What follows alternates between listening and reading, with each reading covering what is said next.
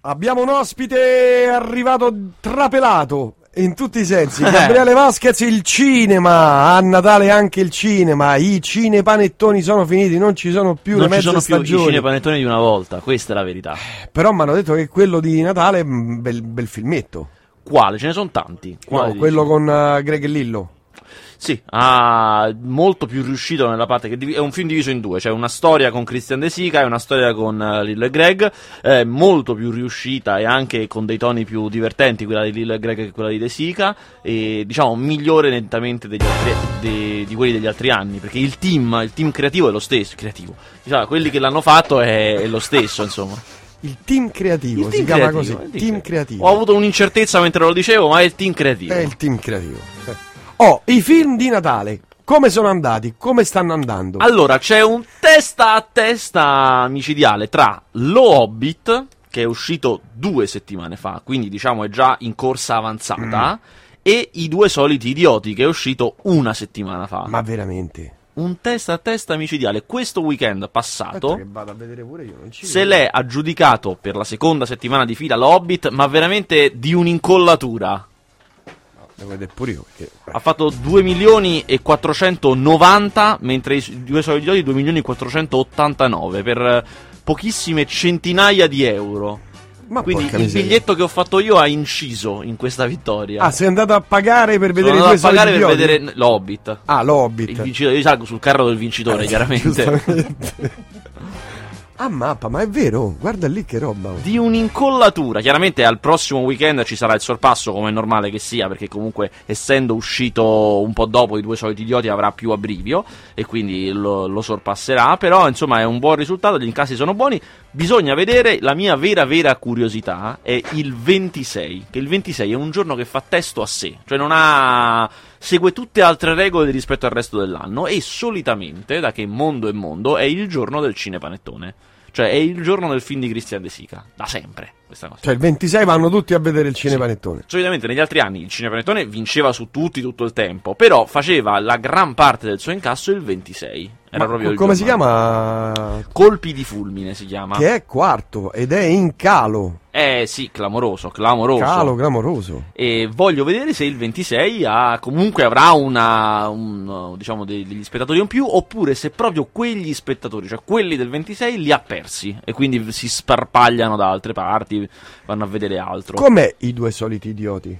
Allora, partiamo. Io so che i soliti idioti sono molto odiati. Cioè, c'è molta gente che dice li- in essi individua il male della società. Bene. Eh, io non li odio particolarmente, non, non sono neanche in fissa, li, li trovo come tanti altri. Il film precedente mi aveva mediamente divertito, questo un'antichietta di meno, però secondo me sono più o meno allo stesso livello. Dunque, se avete odiato il precedente non c'è bisogno di andarli a vedere, se vi è piaciuto il precedente si può vedere anche questo. Diciamo un filmettino di Natale proprio. Sì, sì, sì. Un po' trasgressivo, diciamo. Ma guarda, ma sai, io, questa è una mia, mia opinione, secondo me, quando ripeti ossessivamente qualcosa, quel qualcosa perde il suo valore trasgressivo. Diciamo trasgressivo. Cioè, a furia di dire dai cazzo, diventa una cosa normale. normale, esatto. Come buongiorno e buonasera. E devo dire, c'è una cosa che mi mi piace molto dei soliti idioti, cioè il, il suo, la storia complessiva, questi qui come sanno in tanti, è una cosa che prima era televisiva, erano degli sketch televisivi mandati in onda da MTV, quindi proprio per un pubblico giovanilissimo, e poi arrivati al cinema. Mi piace molto che eh, una cosa che funziona tanto per il pubblico giovanile, che piace molto, abbia alla fine al centro il personaggio di un padre terribile che non solo eh, insulta il figlio, ma gli dice alle volte delle cose di una Sì, pesantezza, veramente, veramente pesanti tanto. E che questa cosa sia odiata dai genitori, invece amata tantissimo dai ragazzi, che riguardi la peggior figura possibile paterna, non lo so, è una cosa che a me mi piace in generale. Mi sembra qualcosa di veramente appropriato a- al- all'età a cui è rivolto, insomma, quel tipo di cose. Non, non mi Hai sembra fatto per una nulla. disamina Socia- sociologica. sociologica. Sono anche sociologo. Mentre l'Hobbit, L'Hobbit bello, allora sono andato a vederlo 48 frame. a 48 frame al secondo alla sala iSense del Luci. Anzi, vi devo dire una cosa: sono quattro i cinema in Italia a Roma che fanno l'Hobbit a 48 frame al secondo. Per chi non sapesse cos'è, è un- una tecnica diversa con cui è stato girato, ma va anche proiettato in quella maniera. Per questo sono solo quattro le sale che lo fanno. Ed è sostanzialmente il doppio dei fotogrammi al secondo. Qual è il risultato? Eh. Il risultato è che. eh, da una parte ti fa strano perché sembra un video fatto in casa, a quel tipo di movimento, quando lo vedete vi rendete conto, sembra veramente che l'avete girato voi, per certi versi, e poi non, non avete l'elicottero nella Nuova Zelanda, quello non lo potete fare. E dall'altro... non è detto, eh. È C'è chi veramente, so, cento volte più nitido, più chiaro, più definito, più... Eh, cioè, capisci che in effetti prima far passare 24 immagini in un secondo forse era un po' poco. Cioè, c'è sempre andato bene, non, nessuno ha mai avuto problemi con questa cosa. Però, vedendo eh, questa A48, in effetti è obiettivamente meglio. Vi devo mettere in guardia su una cosa. Nelle sale del circuito UCI, ovvero Roma Est e Parco Leonardo, è proiettato bene a 48 fotogrammi al secondo, ma male il 3D male. Ho sentito anche altra gente, non solo io l'ho visto con i miei occhi, ma ho sentito anche altri che mi hanno detto che lì non è ben proiettato il 3D. Tant'è che il mio faceva. È sempre di... buio. No, faceva difetto in certi. Quando ci sono dei movimenti molto rapidi della macchina presa, vedi che fa difetto, ti dà fastidio agli occhi. Per cui, se potete, andate a quelli del circuito The Space, che sono il, il moderno e Parco dei Medici. Ah, il moderno quello a Piazza della, della Repubblica. Repubblica su quello di Piazza della Repubblica magari telefonate per essere sicuri perché ve lo do all'80% che ci sia 48 fotogrammi al secondo, mentre invece Parco dei Medici sicuramente. Dove si trova Parco dei Medici? A Parco dei Medici, comunque Roma Sud, uh, sai, molto lontano da casa mia, non so le indicazioni precise, però... Eh... Fre- fre- a Fiumicino, dove sta? Oh, no, Fiumicino è Parco Leonardo. No, è più dalle parti alla fine della Colombo, credo. Eh? Il Warner Village. Il, l'ex Ex Warner, Warner Village. Village. esatto. Ah, ho capito, ad, ad Acilia, ad Ostia. No, no, è comunque Roma, però penso più o meno in quella direzione. Da Sempre sulla Roma Fiumicino, però uscendo a Parco dei Medici. Ah, ho capito, ho capito, va, va bene, cose mie. Va bene. Comunque, allora, il film poi com'è? Eh, il film a me è piaciuto. È, è, è, diverso dal Signore degli Anelli perché il libro da quel tratto era diverso, è molto più leggero, è molto più ironico, si ride, si scherza molto di più, non c'è quella gravità del Signore degli mm, Anelli. Quella seriosità, quella esatto. grigiore. Quel... È molto più leggero, però c'è anche una caratteristica che in pochi hanno fatto notare, ovvero Il Signore degli Anelli, come sappiamo, erano tre libroni messi in tre film. Quindi si correva molto, che c'erano un sacco di cose da raccontare. Qui succede il contrario, è un libro tutto sommato piccolino, messo in tre film. Quindi non si corre, nel senso eh, è una narrazione molto più tranquilla, molto più posata, rilassata. Sembra un bel colossal degli anni 50, quando sono racco- ah, film raccontati con calma. ore. Esatto, cioè, guarda, siediti, mettiti comodo che mo ti racconto una storia, ci mettiamo un po'. Mm. Bello, a me Qu- è piaciuto dura? anche per questo. Eh, o- poco meno di tre ore. Porca miseria. Però guarda, io te lo dico, arrivato alla fine del film me li, avrei detto mandatemi anche gli altri due, vai, vai me, li, me li sarei visti tutti di fila, perché veramente è molto piacevole, mm. molto ben raccontato. Anche gli piace. altri due saranno girati a 48 frame? Sì, anche Avatar 2 sarà a 48 frame. C'è tutto un. Ah, perché sta per uscire Avatar 2? Stanno per cominciare a girare, quindi un po' voglio. Ah, beh, un eh, Però c'è tutto un, come dire, un trust di registi che sta puntando su questo 48 fotogrammi al secondo. Vorrebbero cambiare il modo in cui si fanno i film. Ma non so, c'è anche un'altra cosa. Eh, mentre il 3D si è molto discusso se, ma alla fine lo usiamo per i film d'azione, ma andrebbe bene per un film um, melodrammatico, non si sa il 48 fotogrammi al secondo io non ho dubbio, cioè una cosa secondo me chiun, qualunque film ne beneficia perché veramente è una qualità migliore del visiva. Sì. Come nella musica, l'MP3 sì. e la bobina. Esatto, o come strumenti di registrazione migliori, insomma, sì, è mm. proprio una cosa... Ah, vedi nettamente tu, le cose. Quindi parli di rivoluzione proprio. Ma secondo me sì, perché proprio... Poi sai, io la cosa che ho imparato nella storia della tecnologia è che non tutte le cose che funzionano meglio poi vengono adottate. Alle mm. volte le cose che funzionano meglio non si eh, usano. Guarda lo VHS. Eh, esatto. è il beta. Esatto, è l'esempio perfetto proprio. Per cui chi lo sa se alla fine verrà adattato, adottato. Tuttavia, secondo me è nettamente migliore. Vi consiglio Beh, però se, se, ci si mettono insomma, registi pesanti, credo che poi tutti gli altri si dovranno adeguare. Perché quando vedi un film a 48 frame, poi vai a vedere un altro film a 24, dici, mamma mia che schifo. Sì, un po' sì, insomma, un po' secondo me c'è il. Come quando senti un MP3 oppure che ne so, un CD e poi senti un vinile o una bobina. Dici, porca miseria. La differenza si vede. Eh, si, eh, sente, si sente. Eh, sente. Eh. Quindi comunque io ve lo, ve lo consiglio l'Hobbit, è veramente un bel filmetto. Oh, altri film invece? Altri film che sono in uscita in questo periodo natalizio. Ah, c'è il. Um, c'è un film stranissimo che si chiama. L... Anzi, no, questa è settimana scorsa o questa settimana? No, sì, settimana scorsa. È uscito settimana scorsa La regola del silenzio. È un film che è passato al Festival di Venezia di e con Robert Redford. Eh, come spesso capita nel cinema di Robert Redford, è un film politico e poi non sulla politica contemporanea, ma sulla politica anni 70, che è un periodo a cui lui tiene molto, su cui ha tante cose da dire.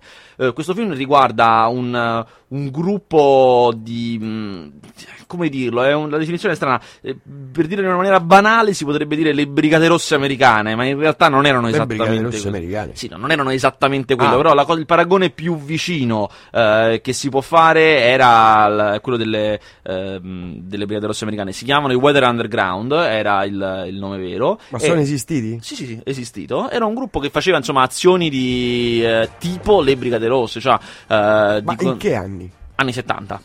Ma veramente? Lo Esatto, esatto. È una cosa poco nota da noi, lo- loro chiaramente la sanno, però da noi è poco nota. Eh, lui racconta questa storia che si svolge oggi, eh, di una di queste, di quel gruppo degli anni 70, viene presa, anni e decenni dopo, viene finalmente presa.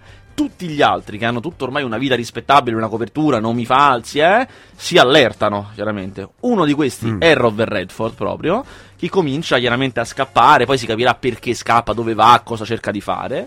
Eh, è un film chiaramente che con dei toni insomma un po' da thriller politico cerca anche di far passare delle idee sull'idealismo, la lotta politica di quegli anni, cosa rimane oggi di quella lotta politica. Però secondo me è un film un po' stanco, cioè è un film di una persona che ormai ha un'età e si vede, soprattutto per il fatto che poi lui si è messo come protagonista e ha veramente un'età ormai, cioè veramente non, non puoi più fare quel tipo di ruoli che corri, fai... Ah, ma fa proprio un ruolo d'azione, cioè cade, sì. spara. Cade no, beh, ho 180 Pugni. controfigure per cadere. Eh. Però te ne rendi conto quando corre, è proprio un signorotto anziano. Cioè, Vabbè, ma è normale. Siediti, cioè, dai calmo. Fai un film tipo, che ne so, d'amore. Esatto, un bel, un bel film d'amore o un film eh, per le famiglie. per il bel pubblico delle famiglie. Ma attenzione perché sta per uscire, attenzione, uno dei film bomba di questo anno. Eh. Buona gelida serata, signori. Sono il dottor King Schultz, Sei un dottore? dentista. Nel vostro campionario ritengo sia presente un esemplare che ambirei acquistare. Come ti chiami? Zango. In questo caso sei quello che sto cercando. Ehi, non è in vendita. Ah, beh, molto bene.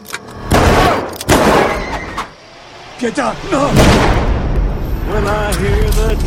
Se fossi in te, andrei a prendere quel cappotto. Uccidi persone e ti danno un premio. Più cattivi sono, più alto è il premio. Sto cercando i fratelli Britton. So che faccia hanno. Hanno venduto mia moglie. Non so a chi. Tu aiutami.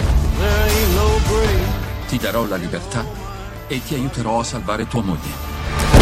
Dove andiamo?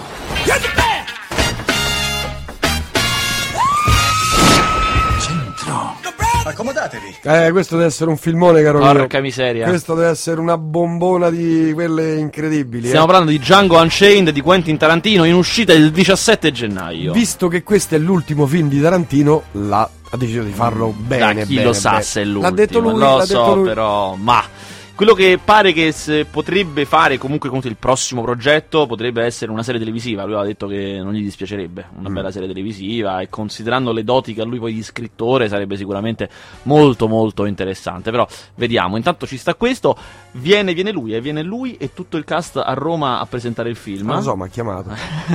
Voleva sapere se c'è, gli direi di Sì, sì. ma posso venire a casa di tutto, vabbè, va. È l'ultima volta, però. È l'ultimo film, quindi l'ultima No, volta. lui si è comprato l'appartamento a fianco al mio. Così non ti rompe.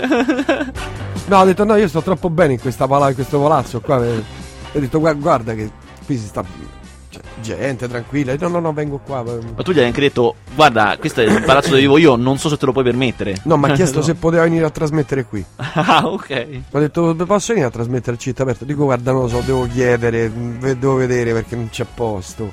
In effetti, dai per favore. Ma hai fatto bene, perché sennò poi viene cani, cani e porci poi vengono. Sì, sì, sì, mi ha chiesto pure po- potrei fare il critico cinematografico. Lì ho No, fatto eh, lì ho fatto no, guarda, quello che vuoi, ma lì abbiamo Eh, il top. Noi lì Esatto, abbiamo il esatto. top. Non è che vieni te dall'America, dalla montagna del sapone. Chissà Eh, da- dove, Eh, chissà chi esatto, con quali credenziali soprattutto. Comunque il film è come non è quello che sembra dal titolo, cioè non è il remake di Django, non c'entra niente con Django, a lui gli piace Django e quindi l'ha messo nel titolo perché gli piace molto, c'è Franco Nero fa un piccolo ruolo, un piccolo cameo così. eh, C'è la colonna storia- sonora di Django. C'è molto Django e anche altre cose di Morricone. Sì, Io ho sì. visto, esatto. Morricone e anche di Morricone. altri. Esatto. E la storia, la storia è molto tarantiniana. È una storia di uno schiavo che si libera e che va in cerca di vendetta. Che come spesso succede nei film di Tarantino, c'è la- il tema della vendetta. E, insomma, chiaramente, eh, come se, se conoscete Tarantino, sapete che poi lui fa i film pensando ad altri film. Qui c'è tutto il west all'italiana di Sergio Leone, ci sarà sicuramente. E poi ci sarà molto roba di samurai. Perché poi il western e il samurai si- sono due generi che si toccano. Quindi ci sarà Eh, un come no, sacco. Chi tocca il giallo muore. Con Thomas Esatto, Millian. esatto, esatto. Sono, sono anche, anche Akira Kurosawa, Leone, insomma, una, marea- una marea di, eh, di punti dove si possono toccare. E quindi Anche sarà un così. film, credo, con... Eh, che è? Sole rosso sul Bosforo? Dico una stupidaggine? Questo non lo conosco, mi, mi cogli impreparato. Con Chas Bronson? Non mi sembra, ma potrei sbagliare. Informiamoci. Vediamo.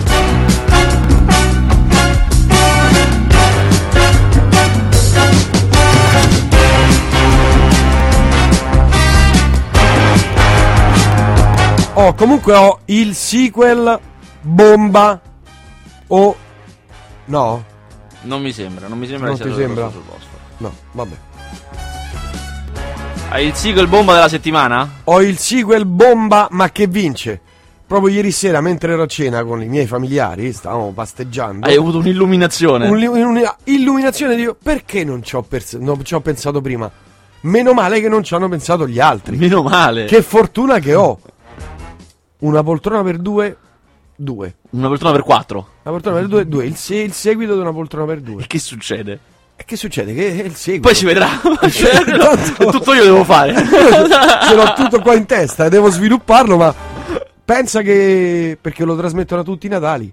E certo. E tu puoi fare il doppio spettacolo, prima uno poi l'altro. Puoi, fare- puoi certo. raddoppiare il. Eh, ma ma poi- con Dana e Eddie Murphy vecchi? Eh sì, per forza. Eh, certo. Eh certo, loro ricchissimi, eh, che ne so, ricchissimi che sono lì, ogni tanto giocano in borsa, eccetera.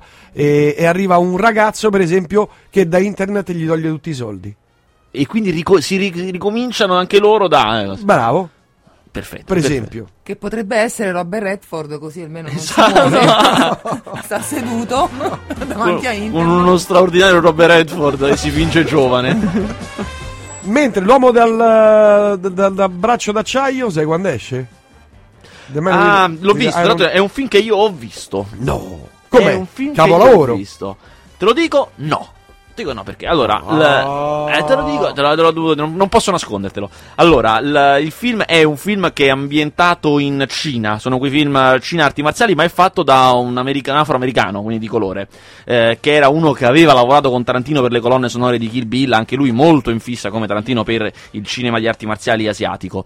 Eh, è un film che racconta di una storia anche qui di vendetta perché comunque i temi sono quasi sempre quelli c'è, eh, c'è Lucy Liu, c'è il Russell Crowe e c'è lui stesso che è il protagonista, il nero protagonista è lui, è il regista.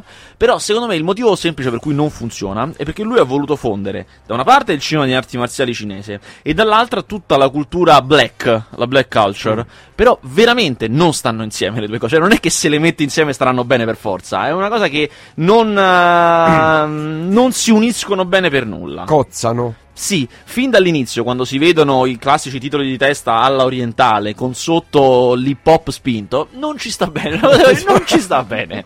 Cioè, non, non bastava mettere uno sopra l'altro.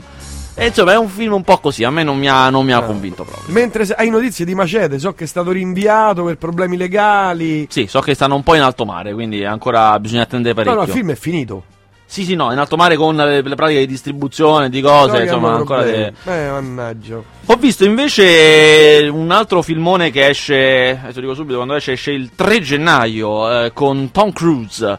Eh, ti dico che pronuncia. Eh. Jack Reacher si chiama. È un, un film che guarda, ha proprio ha la locandina del film bomba. Dice come la facciamo questa locandina per far capire alla gente che è un film bomba? Eh, Così, eh, hai capito subito, eh. capirai, eh. capirai. Allora, dicevo, si chiama Jack Reacher, è un ehm, tratto da una serie di romanzi molto famosi, scritti a partire dal 1997, credo ne siano usciti una decina, quindicina, che tutti girano intorno a questo personaggio chiamato Jack Reacher. In particolare, se li conoscete, questo film sarà tratto da quello che si chiama One Shot.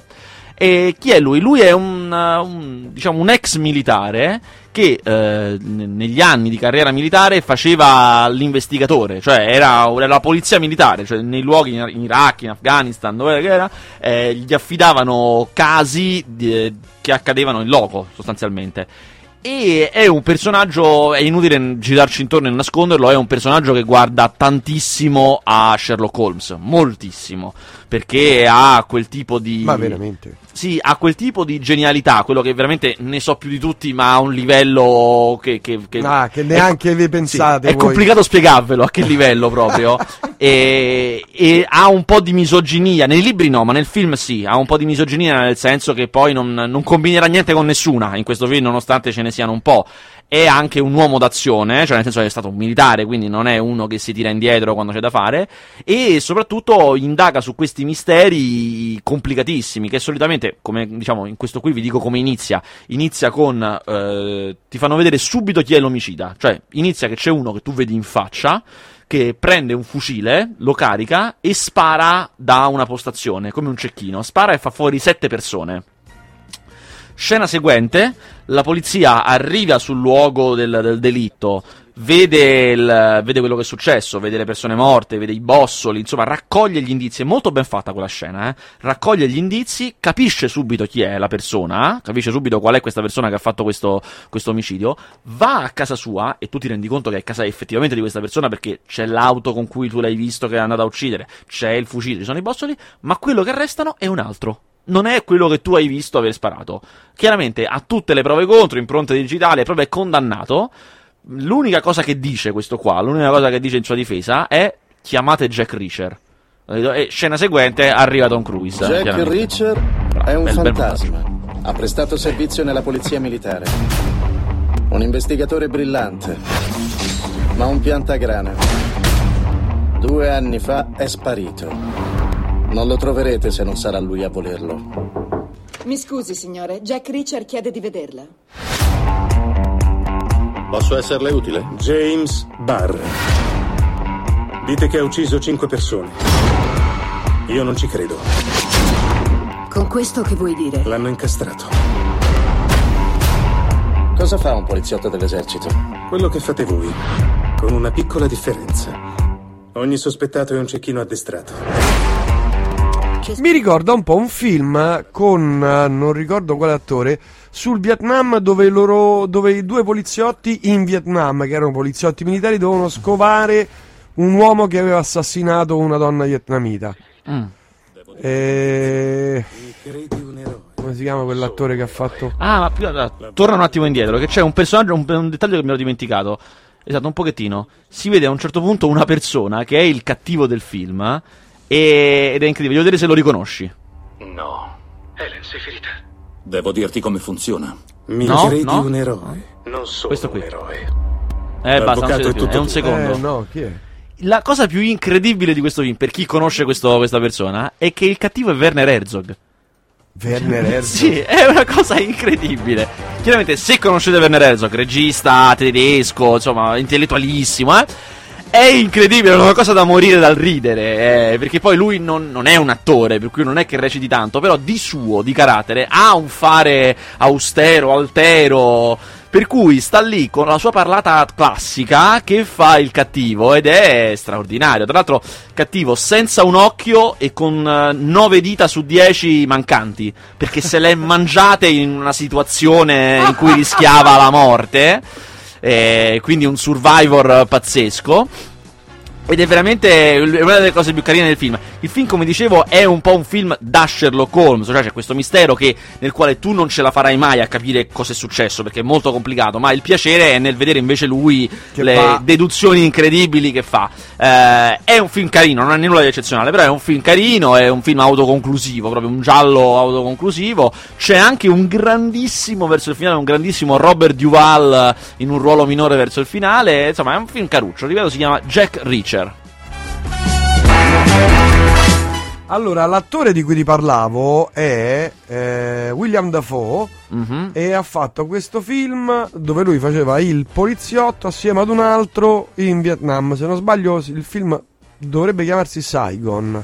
Ah, non me, lo- non me la ricordavo questa cosa. Molto bello, ti consiglio di guardarlo perché è Lo veramente recupererò, molto perché, perché poi lui è grandissimo, William Defoe. Porca miseria. Grandissimo.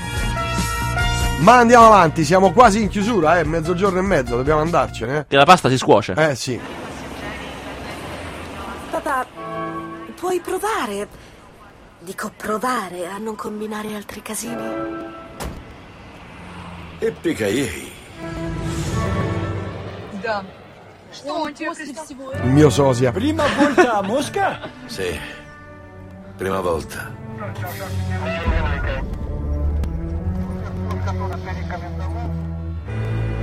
Americano? Sì, di New York. Sei di polizia? Sì. Benvenuto a Mosca!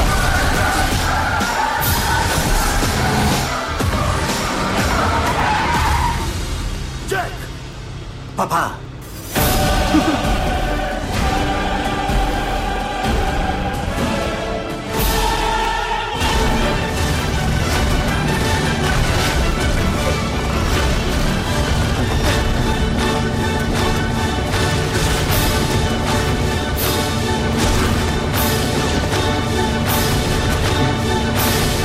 Beh, questo sarà da vedere. Beh, de- un, film che ha delle promesse chiare. non stiamo a prenderci in giro. È eh, il nuovo Die Hard con Bruce Willis. Chiaramente si chiama Die Hard Un buon giorno per morire, che in originale è A Good Day to Die Hard. E mm, niente, esce, vediamo un po' quando esce, che non mi ricordo così al volo. Però insomma sì, è quello che, che avete capito sentendolo, cioè è John McClane eh, in Russia, 14 febbraio, hai voglia. Eh beh, avviene presto, eh, 14 febbraio. È così, chi- chiamano che arriva. Eh, insomma, sarà. a me l'ultimo Die Hard non mi era piaciuto molto, però sono sempre piacevoli. Sono sempre piacevoli. con, con, il- con i figli, ma, ma lei e lui. Geniale, cioè, una cosa, vabbè, che se ci pensi è Se la, geniale. se la sono inventata bella questa qui, dai. Ho visto anche un'altra cosa molto interessante. È uno dei film che saranno, pa- pare insomma, dalle prime indiscrezioni, più in lizza per gli Oscars. Che è eh, Zero Dark Thirty. Che è il, fi- il nuovo film di Catherine Bigelow, la regista di The Heart Locker, sulla cattura di Bin Laden. È un film eh, molto tosto.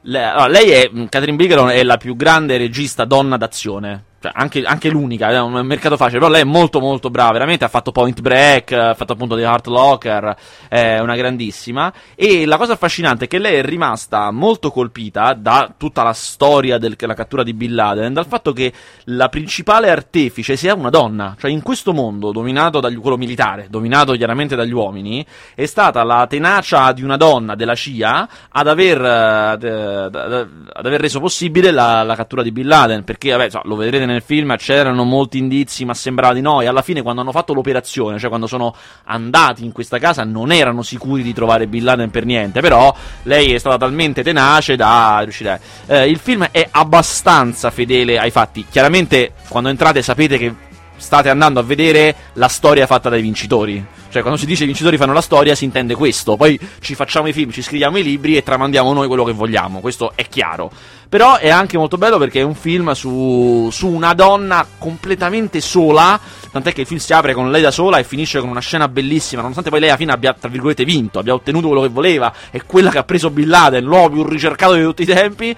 È sola incredibilmente perché è in un mondo che non le appartiene, che è un mondo dei militari. È, è, è stata anche una bella scelta di casting perché lei è Jessica Chastain, la protagonista di Tree of Life. Quindi è molto. È una ragazza magrolina, secca, molto eterea, non ha niente del maschiaccio, assolutamente. Ora in questo mondo di, di uomini immensi, durissimi. Eh, è, un, è veramente un bel film e soprattutto se ne parlerà parecchio perché figuriamoci se gli americani non premiano un film Eh, sulla cattura di Bin eh, Laden. figurati. Lei pure furbetta, eh. Eh, certo, mica, Eh. e mica sono cretina io, Eh, giustamente. lei pure furbetta. giustamente. Noi ci vediamo venerdì prossimo per i film dell'anno Certo. del 2012.